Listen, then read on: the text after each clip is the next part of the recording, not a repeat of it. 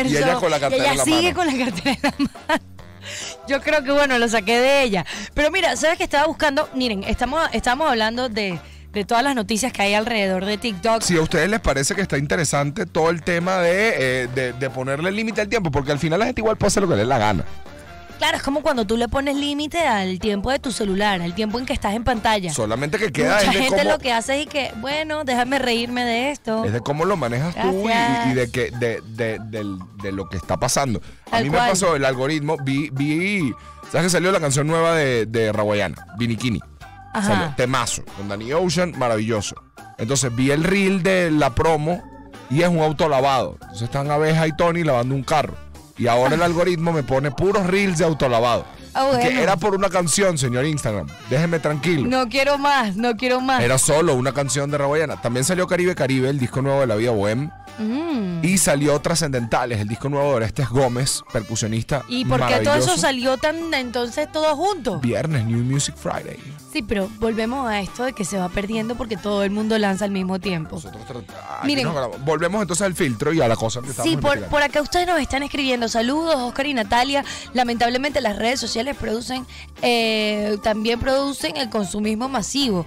Después de que observas las conductas, es imposible tener, detener el monstruo que se, que se ha creado. Bueno, eh, yo creo que yo creo que él habla de los creadores de contenido que deben alentar a que el consumo masivo es malo, es verdad. Mira, yo creo que las redes sociales, sobre todo Instagram, vamos a poner a Instagram, a mí no me parece que sea malo. O sea, que es como medio controversial porque todo el mundo, ay, las redes sociales son malas. No. No, son muy Lo- útiles. son súper útiles. Son súper útiles. Es Lo que le estamos estar dando conectado. un mal Sentirte uso. parte del mundo, sentirte Mal- parte de algo. Claro, hasta para ti, documentar. eh, la capacidad que tengas de poder tomar una foto, de poder crear historias, de poder guardar tus historias para ti. eh, Eso por el lado profundo. compartir. Hasta de te gustó una canción y la quisiste bailar, dale. Sí, pero, Ah, pero, pero, pero, pero las redes sociales sí se hicieron para conectar y para compartir, pero y también para aprender y descubrir. El problema es el mal uso que le estamos dando. El problema es eh, eh, esto, este consumir, consumir de manera insaciable y de alguna u otra manera también empezar a compararte con esa realidad. Claro, es como Alfred Nobel. Alfred Nobel entrega, em, crea al final la fundación de los premios Nobel después de que inventó la dinamita. Ajá. el mismo tipo. El mismo tipo, El tal mismo señor. Tal cual, es una cosa muy rara. Pero bueno, hablábamos de este filtro que está loquísimo, que se llama, no importa, los, Bold. la ley de se los llama Bold. Bold Glamour. Bold O Glamour. sea, como gram- glamour grueso. Tú sabes que todo glamour esto, ancho. todo esto viene de Snapchat. Ustedes se recuerdan siempre. con Snapchat de los filtros de ta, ta, ta, ta, ta. Me, me parece loquísimo cómo ha avanzado. Pero la gran preocupación es que eh, el trastorno, porque no lo dijimos, nos quedamos ahí, dijimos, ay, es malo, tal. Pero realmente eh, los filtros y la manera en la que los vivimos están generando un trastorno en la sociedad, sobre todo femenina. Y dejo chamas femeninas, mu- mujeres. Y Pues. te voy a decir una cosa, porque las mujeres quizás lo hablan y lo comunican, pero estoy seguro que los hombres también. Claro, pero la mayoría de los filtros está creada para, para mujeres. La mayoría de los filtros.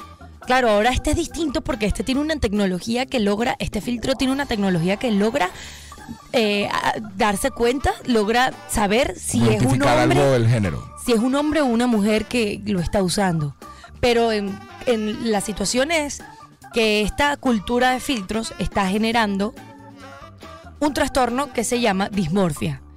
Y la dismorfia, si no lo sabes, es un trastorno psicológico que se relaciona con la percepción de la propia imagen que lleva a detectar defectos en uno mismo y no solamente detectarnos, detectarlos, sino magnificarlos, pero desmesuradamente. Tú ves algo que capaz tú crees que no está bien porque para tu significado de belleza eso no debería estar ahí. O no, o no Pero- neces- a veces no tiene que ver con literalmente el significado de belleza, sino No, con, con de una, lo normal, con una de percepción lo del, entorno. Yo Sí, sí, ahorita, sí. o sea, yo por ejemplo ahorita tengo un poquito.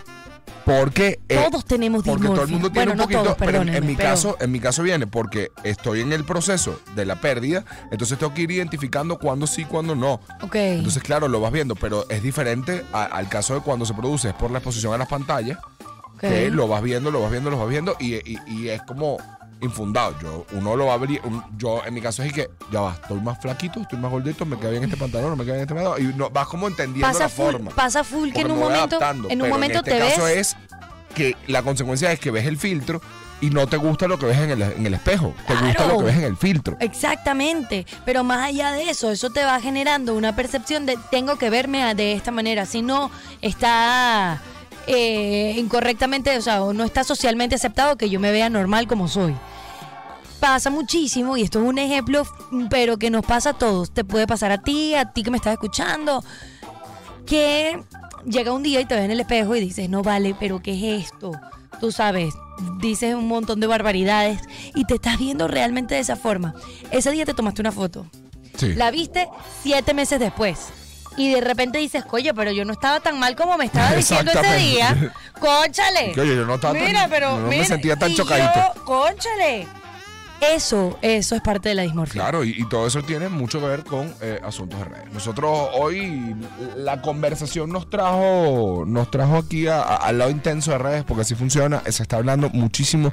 Hay una cantidad de artículos disponibles, inclusive hay, hay ya los opinadores que dicen que esto podría llegar a, a- regulaciones en escuelas y de asuntos. O sea, hay de todo aquí pasando con la cantidad de exposición a redes sociales. Y se hace interesante esta conversa. Green Honda de Beanie. Esto es darle la vuelta por la mega. Donde sea.